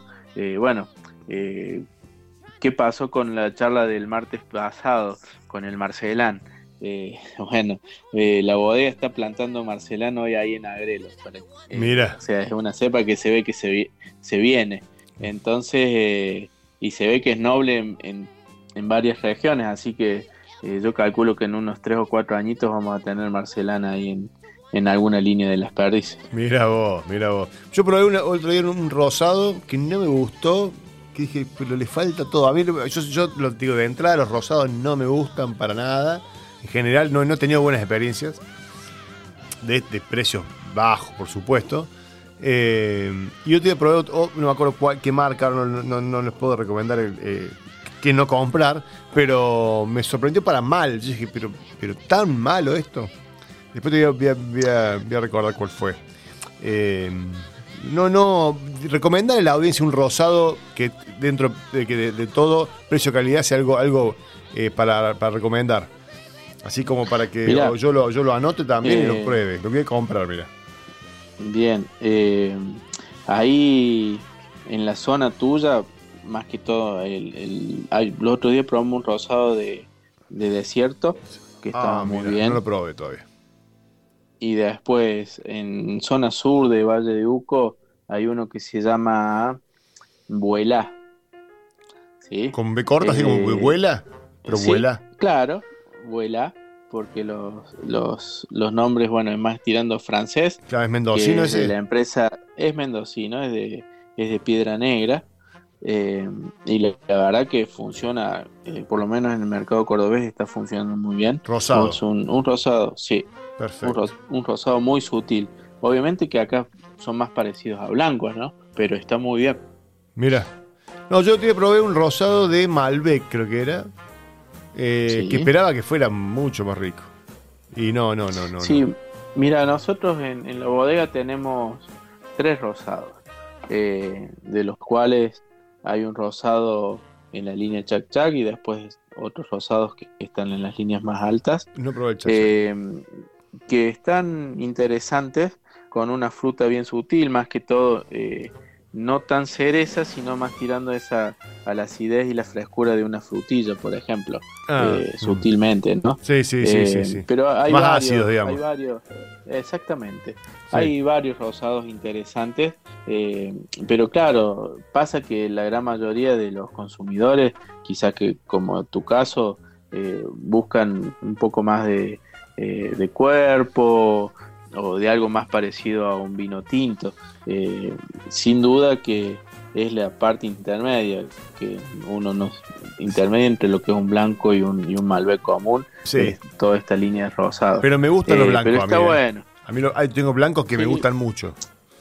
Por Eh, eso, yo creo que por ahí los blancos uno eh, es más fácil de, de comprender. Claro, Un, te un entiendo, vino blanco por la característica aromática que tienen, entonces inducen mentalmente a que sea mucho más Claro, fácil. y uno cuando toma Por un, ahí un los rosado rosados- busca un tinto, digamos. Eh, exactamente, Está y bien. por ahí, viste, eh, en parte aroma son un poco más difíciles algunos de, de percibir, pero no dejan de ser buenos vinos, sino que no tienen la tan tan directo eso, la parte aromática como un blanco, o ya un tinto cuando tiene otra característica totalmente eh, en cuanto a aromas y, y cuerpo, ¿no?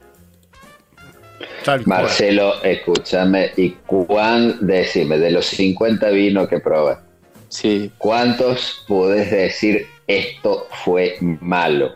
Decididamente malo. No te voy a pedir nombres, te voy a Nombre. pedir cantidades.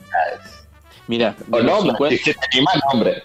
No, no, no, no vamos a decir nombres. Pero, eh, de los 50 vinos había tres que estaban con, con defectos, a pesar de ser vinos nuevos. Defectos, para que entendamos, pueden ser eh, porque están un poco enfermos con una, con una levadura que se llama Beretanomices, que da aromas como a trapo mojado, como a corcho. También había uno que tenía ese aroma a corcho, a humedad.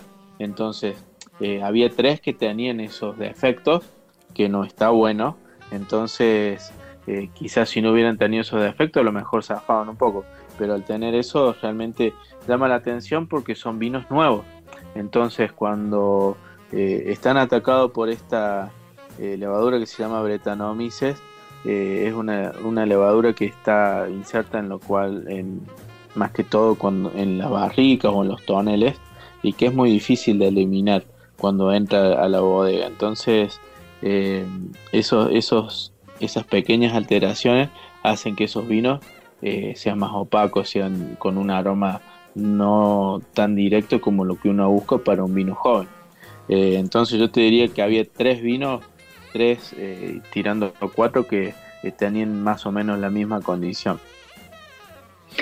4 sobre 50, 8%, 9% Sí, más o menos. no, es poquito, sí. No es mucho, sin embargo, Eh, uh, sin si, embargo. vos lo, si vos lo traducís a lo que eran las marcas, es muchísimo. Porque son, eran vinos conocidos. Uy, no. Ajá. Quiero, quiero un mensajito con, con qué vino era eso. Ay, A ver si ay, si Mira, descubrimos si- esas si- levaduras. Si fuera un poco más malo, no te dejaría ir y te metería una presión para que me des nombre. Pero no, no, no, no, no te voy a poner en ese, en ese compromiso. Por privada por ahí podemos tirar, pero bueno. eh, eh, la verdad El pueblo que- quiere saber, quiere- el pueblo quiere saber. Bueno, No. este, eh, eh, así que mirá vos, que, que, que increíble que, que- que marcas conocidas eh, dejen, dejen pasar eso, ¿no? Que se, se les escapen. Y son, viste, por ahí, son cosas que eh, quizás al elaborar mucho, mucho volumen en Claro, son algún- partidas enormes. Eh, eh, eh, sí, quizás se elaboran en otras bodegas y, y por ahí los riesgos son esos, ¿no? Mm. Eh, pero bueno, eh, Ah, eso, eso también es interesante. Es una marca de vino, ¿no? Vos haces una marca de vino que te pertenece y vos podés subcontratar otras bodegas para que hagan la misma marca. eh, O sea, otros viñedos cuando- u otro, otros. cuando se empieza, cuando son vinos de, de mucha cantidad de litros, por lo general no alcanza con, con la bodega propia, entonces eh, se, se van alquilando bodegas, se contratan viñedos a largo plazo para hacer, y se más o menos el, el- el enólogo eh, traza un trabajo similar en estos viñedos al que se hace en el viñedo propio, original, donde está la bodega. Entonces, De todas maneras, de todas maneras, eh, eh, eh, ahí- ahí la cosa se pone mucho más complicada de controlar.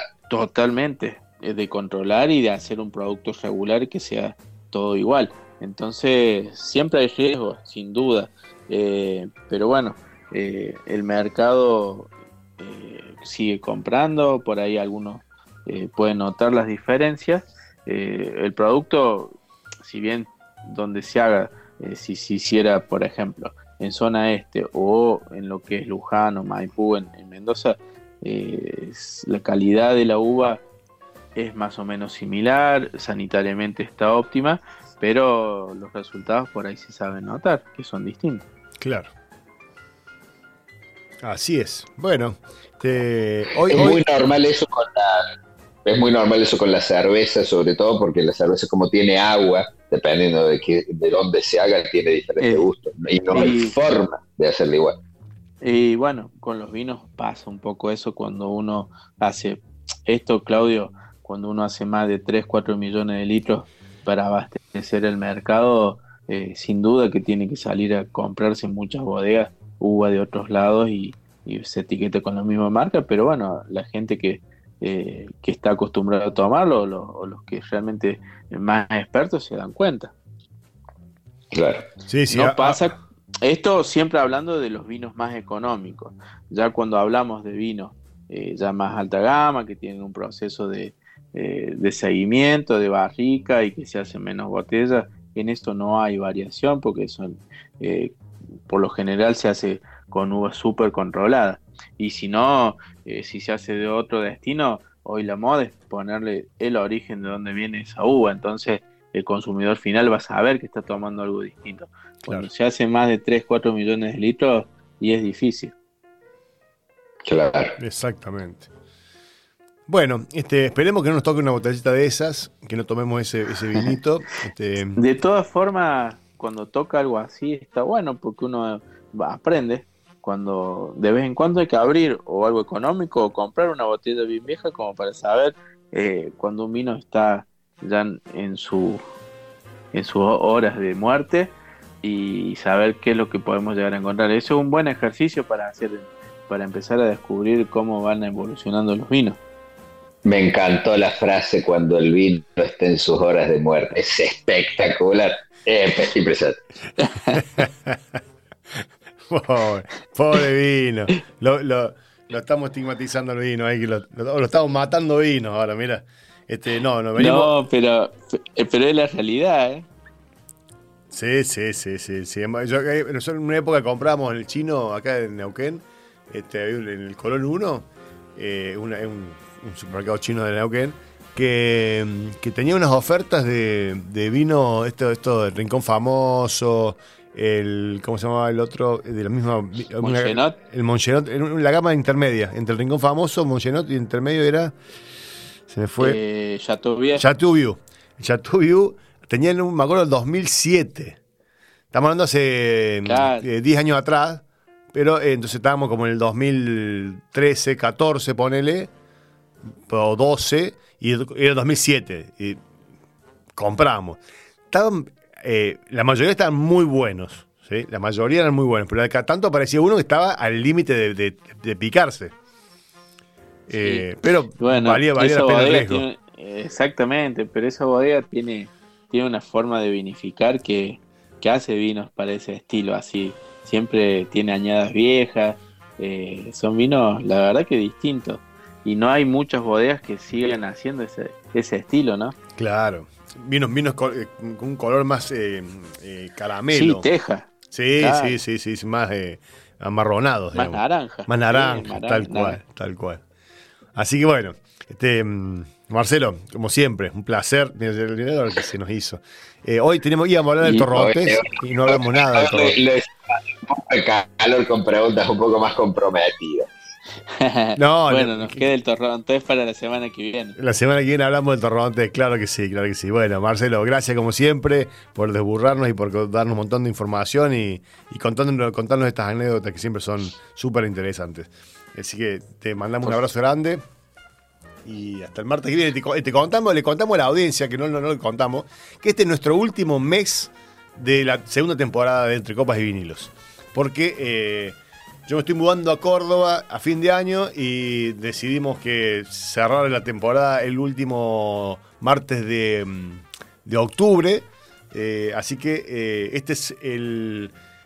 va- quedan tres programas más de Entre Copas y Vinilos, así que eh, después nos vemos en Córdoba, Marcelo, y charlamos de allá y vemos a ver si, que- si seguimos el programa de, de Córdoba. Qué bueno, estaría muy bueno.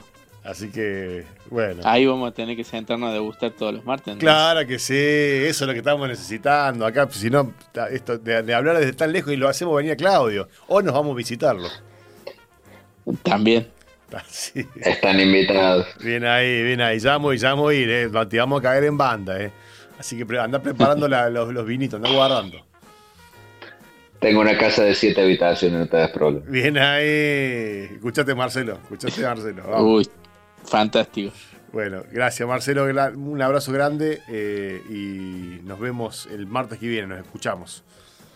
Dale, Daniel, Claudio y audiencia, que tengan buena semana y el martes que viene hablamos de Torrontés. Ahí está, ahí vamos. Bueno, ahí estamos hablando. Un gran con- abrazo, Marcelo. Ahí estamos hablando con Marcelo Molina desde Córdoba, sommelier de Entre Copas y Vinilo, de sommelier de las Perdices también, que nos contaba un poquito de la experiencia de, de probar 50 vinos de diferentes, de diferentes eh, marcas para comparar las, las calidades y los productos. Este, Claudio, este, no, se nos fue el programa, este, no, no hablamos de la inflación, de las causas de la inflación global, porque las nuestras de Argentina acá estamos complicados. Hoy no te preocupes, Dani, la inflación va a seguir ahí dentro de una semana. Es- yo creo que Es sí. un ongoing issue, así que, El- el- así que no hay ningún problema con el tema de inflación. Ma- el Podemos gobierno, hablarlo cuando. el gobierno presentó, el nacional presentó el presupuesto del año que viene con un 60% de inflación, así que parece que la inflación va para largo. Es realmente muy, muy optimista el presupuesto, 60% de inflación en Argentina. Y bueno, ojalá, ojalá que, que, que- que le emboquen y no sea peor. Sí, sí, sí. eh, vamos a hacer un especial de inflación eh, argenta y mundial porque justamente estuve hablando con alguien que es bastante especialista en el tema, en el tema inflación, en el tema mercados eh, y me explicó ciertas cosas técnicas que, que son interesantes para, para, para compartir y para, para explicar sobre la realidad de la inflación y de los mercados y de las acciones y de que se gana más plata y se gana menos plata y por qué pasa lo que pasa. Es, es interesante. Vamos a hacer un pequeño especial de unos minutos sobre el tema. El martes que viene, el martes que viene ya mismo lo, lo, lo- lo agendamos para que el martes que viene hablamos, hacemos especial eh, inflacionario de entre copas y vinilos. Ciertamente, ciertamente. Bueno, buenísimo, Claudio. Te mando un abrazo grande. eh, eh, un abrazo a Fran también, que nos hizo el aguante de la operación del programa. y a la audiencia que nos hace siempre, nos escucha, nos participa, opina. eh, le agradecemos por aguantarnos. A la gente de San Patricio de Chañar le mandamos un abrazo grande también, que nos escuchan desde allá. Eh, y nada, gracias como siempre por acompañarnos. Claudio. Un gran abrazo para todos. Abrazo, ahí está. Nos vemos, nos vamos escuchando. Eh, Mercedes Sosa puede ser. Escuchamos un temazo de la mecha y nos vemos el martes que viene. Nos escuchamos y nos vemos el martes que viene. Saludos a todos, todas, todos. Chao.